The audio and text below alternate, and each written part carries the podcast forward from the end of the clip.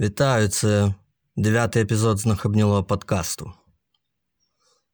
В минулому епізоді була присутня ЛГБТ-тематика, і я вирішив, що мінімум 5-10 наступних епізодів взагалі не торкатимусь цієї делікатної теми. Якщо існує Бог, то він то свідок що я дійсно не хотів, щоб в цьому епізоді я знову мусолив цю ЛГБТшну тему. Тому що я, як споживач подкастів, чудово вас розумію. Кому з вас цікаво із епізода в епізод, із подкаста в подкаст слухати лише про геїв, лесбійок, трансгендерів? Кому це взагалі цікаво? Більше того, якщо постійно про це говорити, то рано чи пізно хтось таки прийде до тебе в коментарі і напише: А ти часом не гомофоб? Чи тебе, блядь, заклинило? У тебе там як не про ЛГБТ, так про педофілів. І тому я вирішив сам себе обмежити у виборі тем. Тільки не ЛГБТ. Боже, пошли мені якусь новину про вбивство російського воєнкома, щось менш травмуюче психіку слухачів мого подкасту. Наприклад, пошли мені новину. Ти ж це можеш зробити. Пошли мені новину про масовий розстріл російських мобілізованих на полігоні в Белгородській області. Для тебе це просто, Боже. Ти можеш дати мені кілька простих, ні до чого не зобов'язуючих новин. Ти ж можеш це зробити, Боже. І тут я відкриваю стрічку новин. Хуякс. І бачу новину на Росії будуть карати за пропаганду та виправдання ЛГБТ стосунків. Держдума Росії одноголосно підтримала в першому читанні законопроект про заборону пропаганди нетрадиційних сексуальних стосунків. Я міг це пропустити повз мою і вашу увагу. А ви, до речі, не помітили, що цей законопроект про ЛГБТ в часі дуже так співпав з мобілізацією на Росії? Ви подивіться, що зробили самі просунуті чоловіки призовного віку на Росії. Вони просто звідти з'їбались. Але ви повинні розуміти, що яким би ти на Росії не був патріотом, ти не хочеш подихати. І які в тебе, виходячи із цієї ситуації, залишилися варіанти, щоб не потрапити під путінську мобілізацію? Які ще варіанти? Правильно, ти мусиш стати геєм. Ну, просто для діла. Просто для діла. Мама. Не отговаривай меня. Я принял решение. Я простой русский, саратовский гей. Сейчас же иду по повестке и сообщу об этом военкому.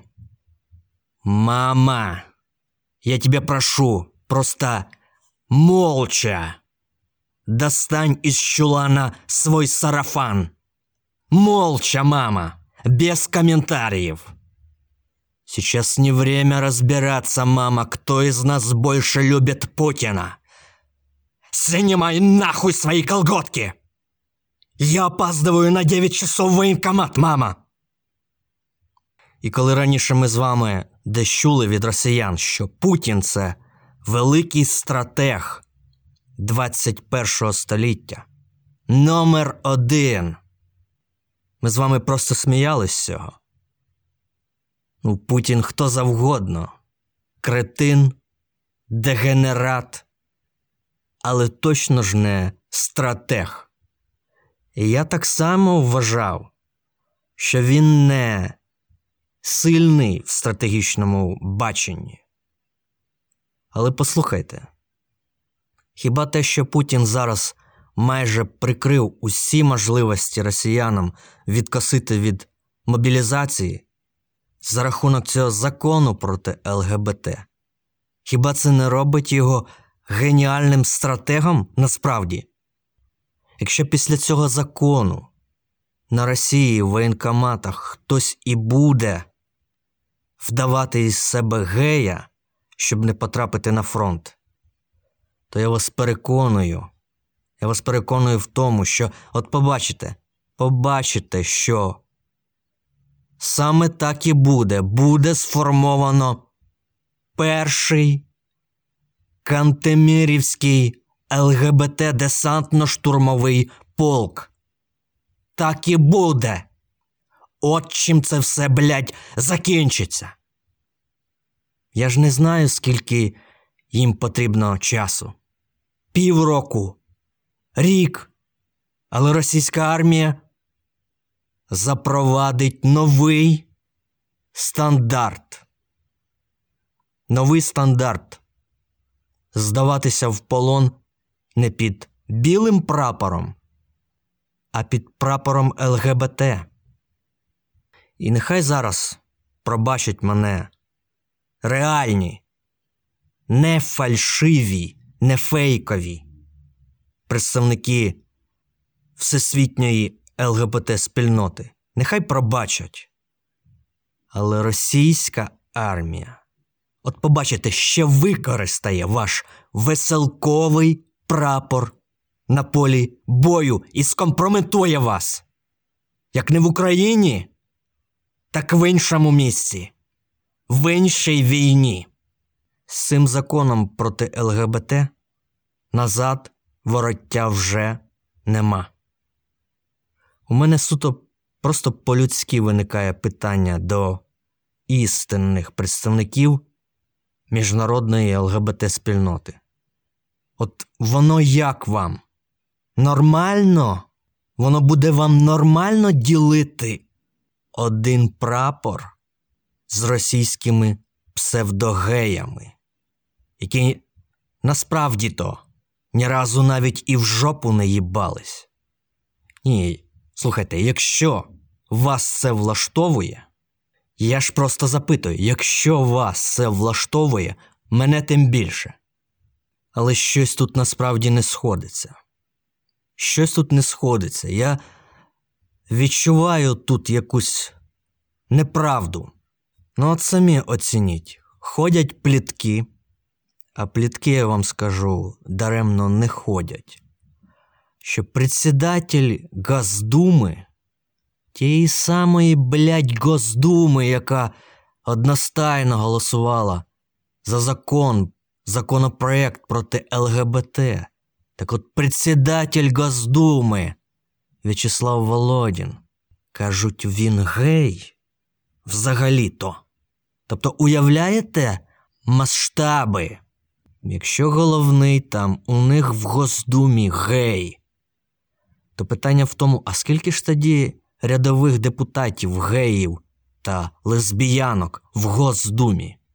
І щось там мені вже й не дуже віриться в істинні мотиви одностайного, блядь, їх голосування проти ЛГБТ. Ну, це вже, знаєте, просто нагадує, коли бджоли проти меду.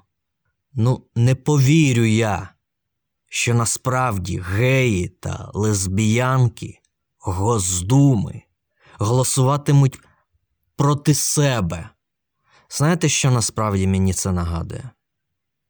Мені це нагадує те, що ну, запросив Путін до себе в кабінет на килим цього гея Володіна і питає: Ну, слушай, Володін, давай я с тобой откровенно, как мужик с мужиком, а? Мы вообще знаем, сколько конкретно в Думе геев и лесбиянок? Ты вообще там можешь поставить у себя на поименное голосование этот вопрос? Мы должны в конце концов конкретно знать, сколько у нас в Думе представителей ЛГБТ. Это потенциальные предатели Росії. Ну і Володін поставив це на голосування. Слухайте, Володін же не міг про це запитати у депутатів прямо. Зрозуміло, що це було зроблено в прихованій формі, шляхом цього законопроекту проти ЛГБТ. І основна ідея полягає в тому, щоб подивитися, як будуть голосувати депутати Госдуми за закон проти ЛГБТ. Якщо хтось, якщо хтось би із них проголосував проти, це відповідно розцінювалося б на підтримку ЛГБТ, то таким чином вони б кричали Ловіть гея в Госдумі. Але ж я ж не дарма зауважив вам, що председатель Госдуми Володін гей. Ну хіба він буде робити собі гірше цим голосуванням? Я переконаний, що перед голосуванням Володін усіх, так би мовити, своїх в Госдумі попередив, усіх геїв, лесбіянок і трансгендерів депутатів в Госдумі Володін попередив. Ни при каких обстоятельствах не голосуйте против этого закона, потому что попадете в ЛГБТ список Путина. Расстрельный путінський ЛГБТ список. І от вам результат. Стовідсоткова підтримка. Стовідсоткова підтримка Госдумою законопроекту проти ЛГБТ. І з чого я особисто роблю висновок, що в Госдумі усі геї та лесбіянки, починаючи від Володіна і закінчуючи Ніколаєм Валуєвим і Валентіною Терешковою. Хоча я все-таки більше схиляюсь до думки, що Ніколай Валуєв такий трансгендер. Так, так. Ніколай Валуєв, на мою думку, трансгендер. І тепер то я це зрозумів. Ніколай Валуєв це та сама простая русская баба, которая и в избу горящую войдет. І як це називається? І коня, ну, мається на увазі, і Сергея Лаврова на скаку остановить. Давайте, от щоб уже закрити цю тему, тому що про що тут ще говорити? Все і так зрозуміло. Єдине, що залишається незрозумілим законопроект направлений проти пропаганди ЛГБТ. Що таке пропаганда взагалі? Вірніше, давайте не так. Яка кінцева мета тієї чи іншої пропаганди? Ну, якщо це пропаганда здорового способу життя, то, мабуть, мета такої пропаганди, щоб ти прийшов в спортзал, щоб ти кинув палити, вживати спиртні напої. Ну, правильно я ж розумію мету пропаганди. Тоді у мене питання: якщо дійсно, якщо дійсно існує пропаганда ЛГБТ, я не знаю. Я просто зараз розмірковую вголос. Якщо насправді існує пропаганда ЛГБТ, то яка ж тоді її кінцева мета? От добре, я занадто багато передивився, не знаю, наслухався, начитався. Ну, До прикладу, занадто багато наспоживався ЛГБТ пропаганди. Ну, от уявімо, що так трапилось зі мною. Ну, з ким, блядь, не буває, що хочеться на ніч переглянути фільм Горбата гора. З ким не буває. А рука рука у гетеросексуала, вона ж сама просто тягнеться до категорії гей-порно на порнхабі. Так буває. Ви ж самі це прекрасно розумієте. Ну і після цього, після цього, то вже точно можна сказати, що я жертва пропаганди ЛГБТ. Ну, чи не так? Але, на мою думку, цього ж недостатньо для пропаганди. Наскільки я це розумію, навіть якщо пропаганда ЛГБТ настільки вплине на мене, я врешті-решт наважусь відвідати гей-вечірку чи піду в гей-клуб. Ну, добре, навіть в гей-клубі я замовлю собі на барній стійці коктейль Маргарита. Вип'ю його. Із задоволенням, блять. І ви хочете сказати, що це і є кінцева мета ЛГБТ-пропаганди? Очевидно, що ні. Якщо пропаганда здорового способу життя має на меті змусити мене взяти до рук гантелі, і це дійсно благородна ціль, то що тоді хоче змусити мене зробити пропаганда ЛГБТ? Якщо вона таки дійсно існує, взяти до рук чи до рота чужий пеніс це мета пропаганди ЛГБТ. Але вибачте мене, що ж ти тоді за гетеросексуал такий, що після безалкогольного пива тебе потягнуло на мужиків? Та що ж ти за лесбіянка така? Якщо після пари фільмів Клінта Іствуда йдеш подавати заявку на вступ до Республіканської партії США? Я не знаю. Просто не знаю. Але, як на мене, поняття пропаганда ЛГБТ це якийсь оксюморон. Якщо ти гей, то будь геєм. Будь геєм. І ніяка гетеро пропаганда не змінить тебе. У знахабнілого подкасту є сторінка в Твіттері, на яку ви можете підписатися. Є також сторінка на ресурсі Patreon. Patreon знахабнілого подкасту містить ще більше знахабнілого подкасту.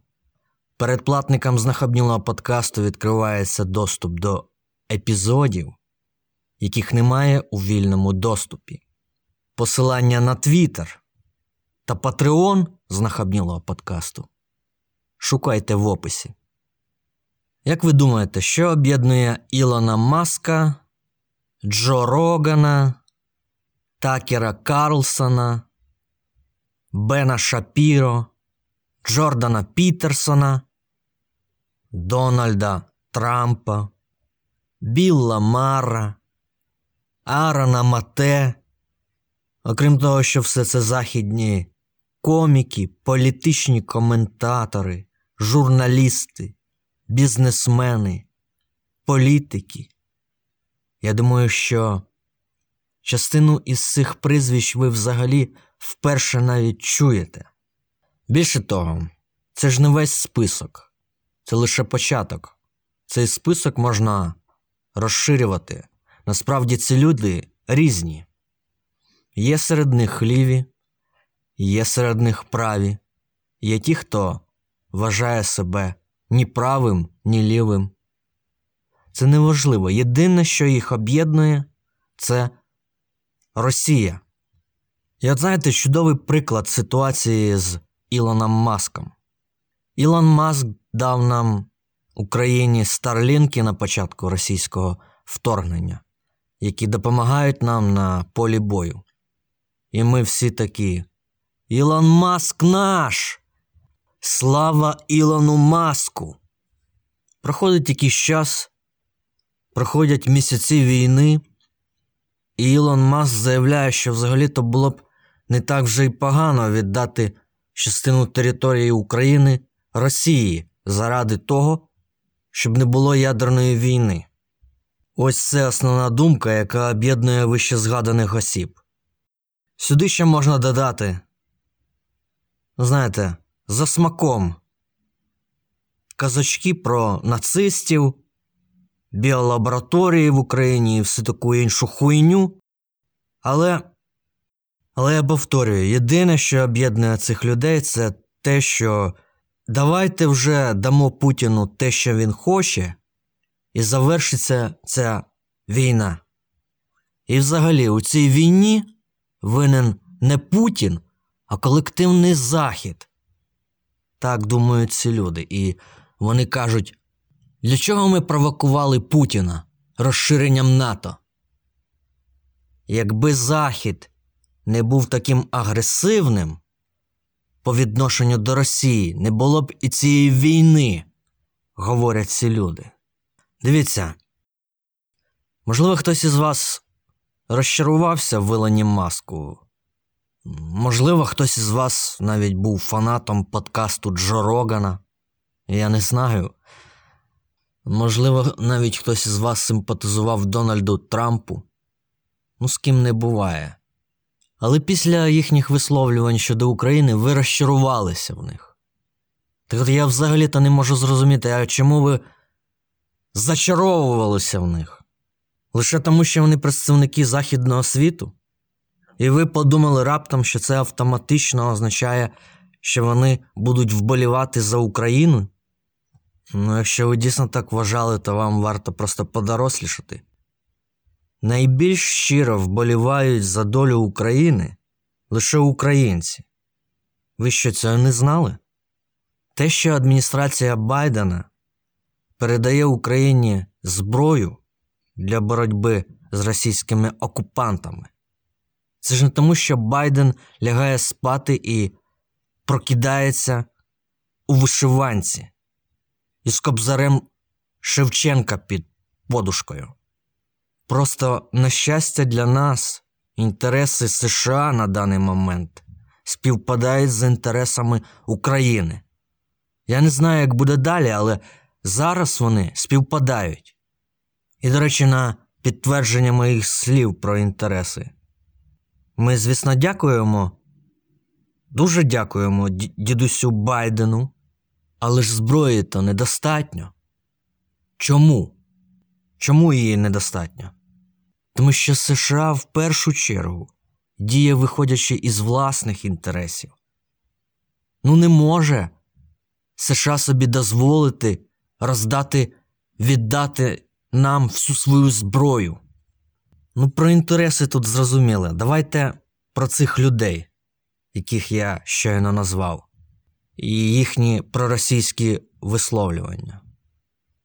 Послухайте, я ніякий не психоаналітик, який може знайти раціональне пояснення, чому західні діячі різного штибу раптом виявляються тими, хто плотно так присів на пляшку російського виробництва.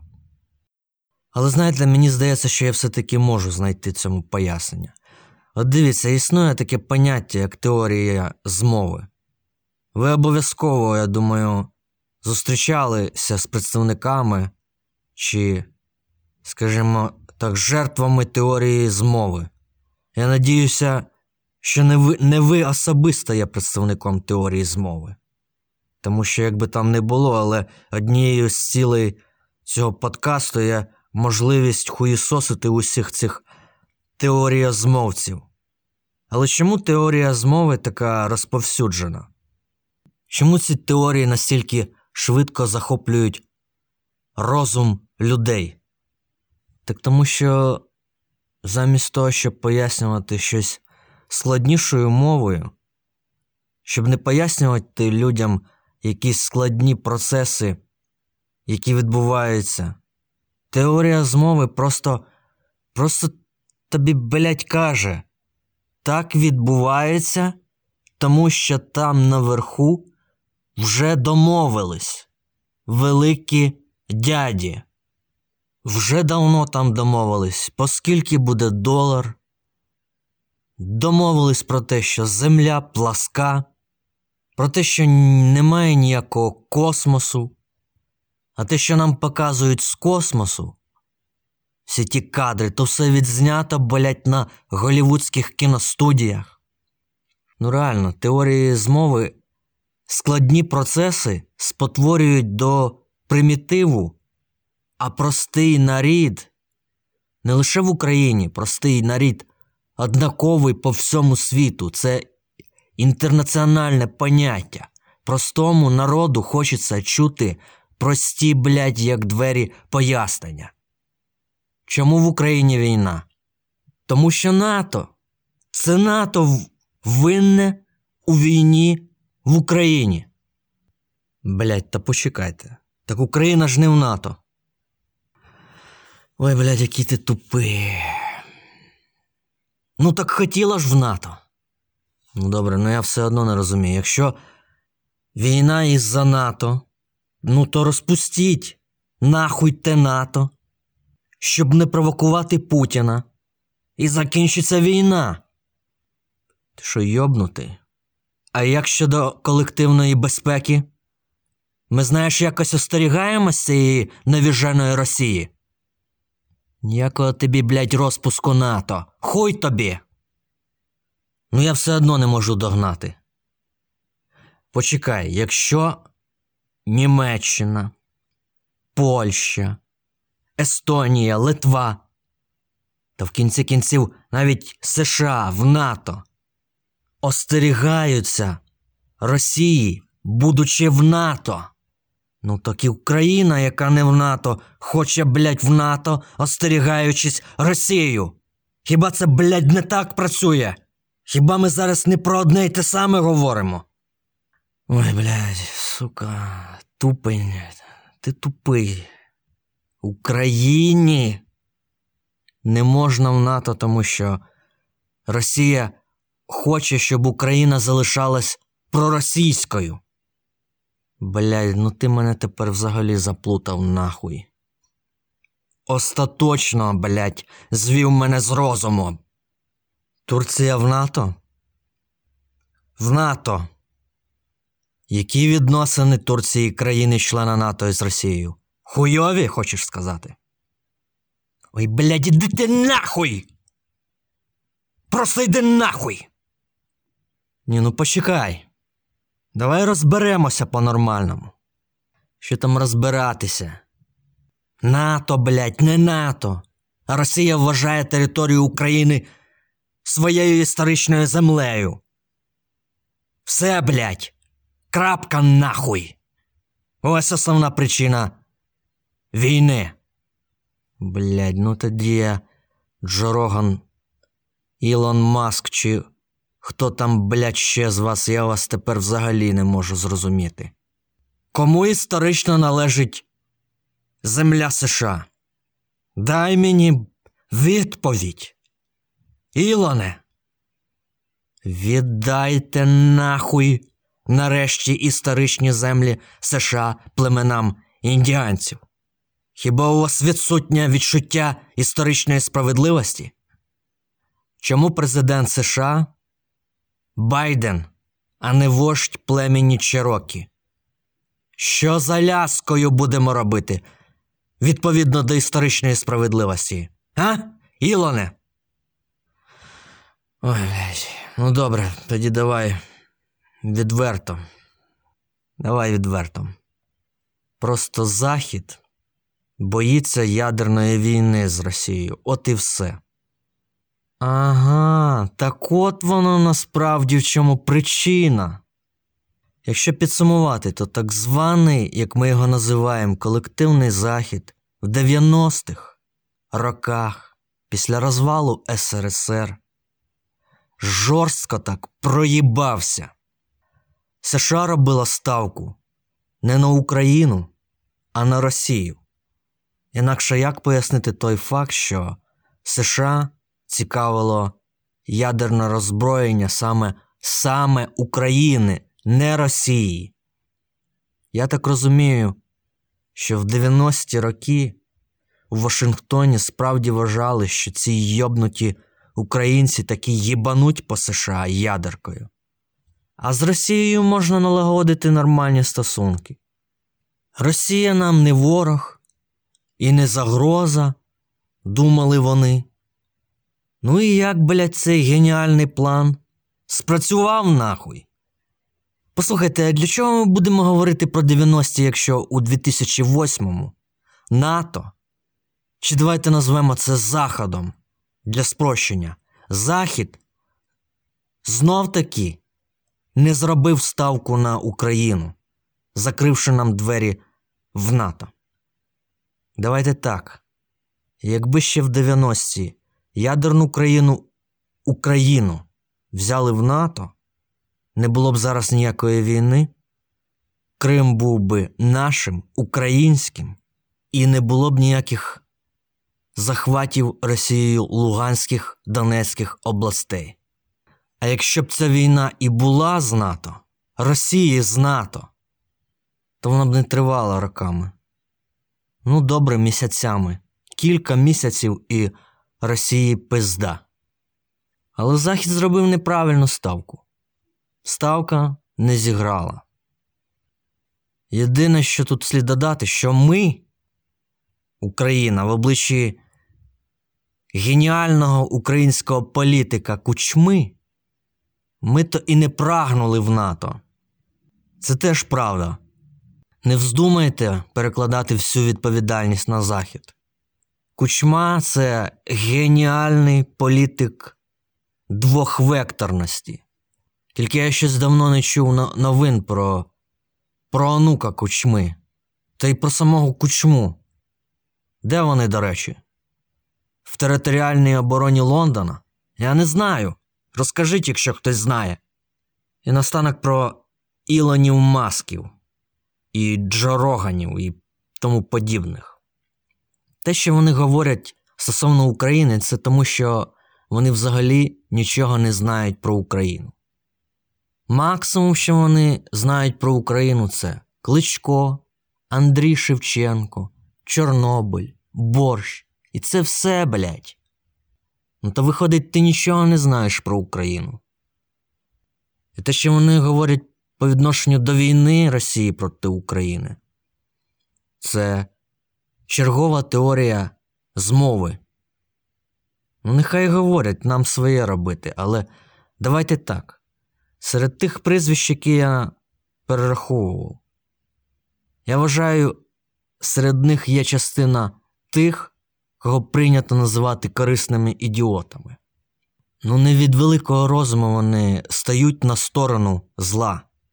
Дуже насправді дуже простий вибір: є зло, є добро. Якщо ти стаєш на сторону зла, то нахуя тоді оці безкінечні голівудські фільми, які фактично пропагують те, що добро завжди перемагає зло.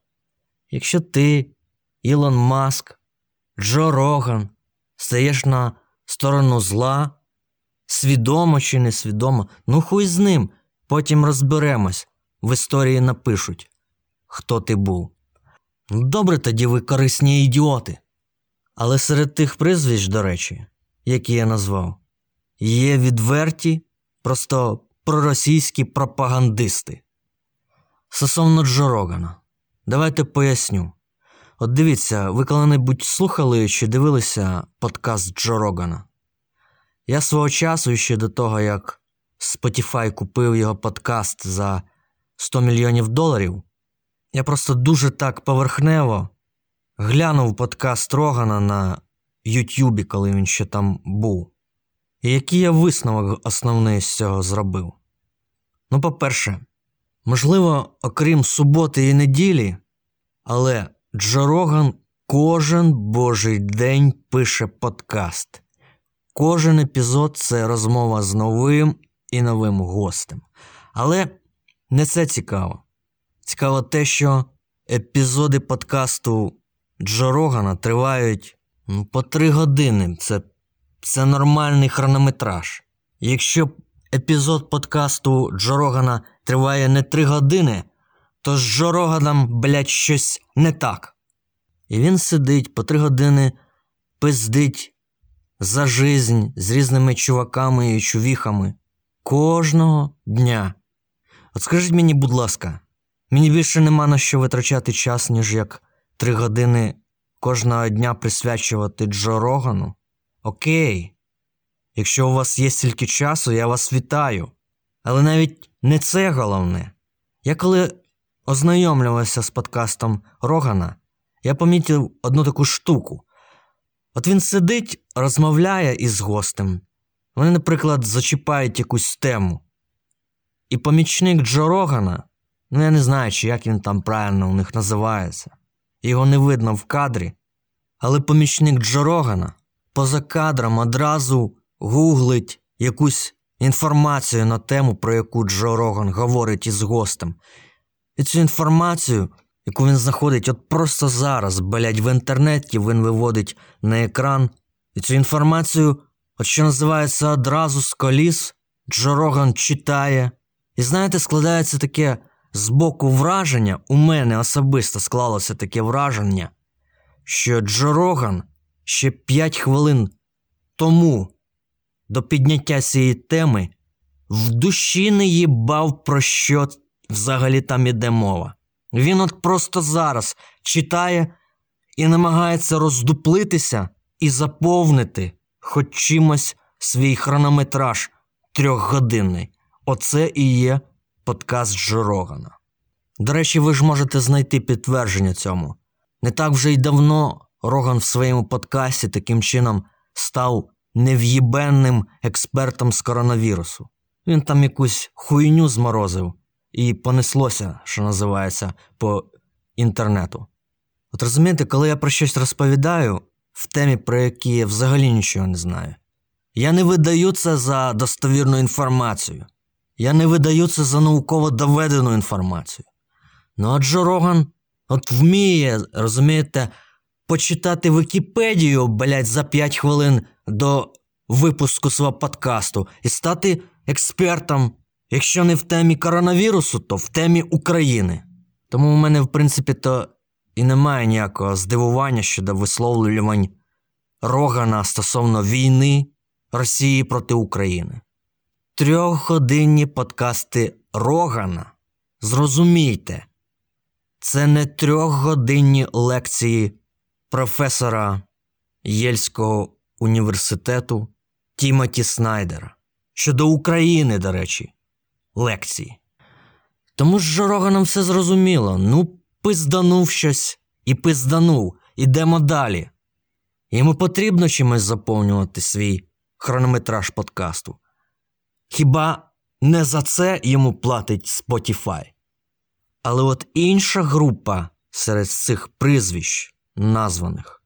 Ні, це вже не просто корисні ідіоти. Ні в якому разі.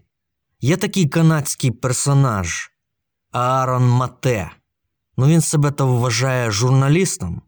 Він симпатизує у війні Росії проти України Росії, і він цілеспрямовано щодня навалює про це в Твіттерах, Ютубах і будь-де. І якщо ти говориш методичками путінської пропаганди, щоденно, блядь, неважливо, де це ти робиш, з Москви чи з Торонто. Неважливо, якою мовою ти це робиш, навіть якщо ти це робиш чудовою англійською мовою, ти все одно нахуй російський пропагандист. Якщо ти називаєш азовців неонацистами, ну так ти, блядь, російський пропагандист. Все нахуй. Крапка. І, до речі, саме це і пишуть в коментарях в Твіттері Аарону Мате. І от давайте я наостанок вже скажу основну думку. Дуже добре, дуже добре, що Джо Байден перед відправкою чергової військової допомоги Україні, якої, до речі, недостатньо. Але дуже добре, що Джо Байден не узгоджує цю допомогу Україні з Джо Роганом. Так і роби надалі, Джо. Джо Байден не телефонує в подкаст до Джо Рогана і не питає його експертної думки по питанням війни і миру. І знаєте, це взагалі-то добра для нас новина. Знаєте, що не Джо Роган зараз пише історію. Навіть не Ілон Маск зараз пише історію.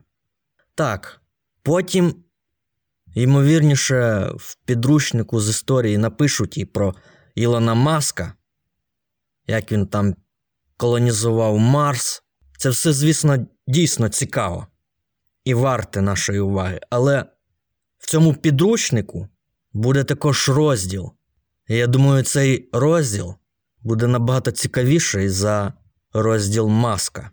І я надіюсь, що читачі будуть одразу переходити до цього, саме до цього розділу. Розділ називатиметься Як Залужний та Збройні Сили України роз'їбали Другу армію світу. Амінь.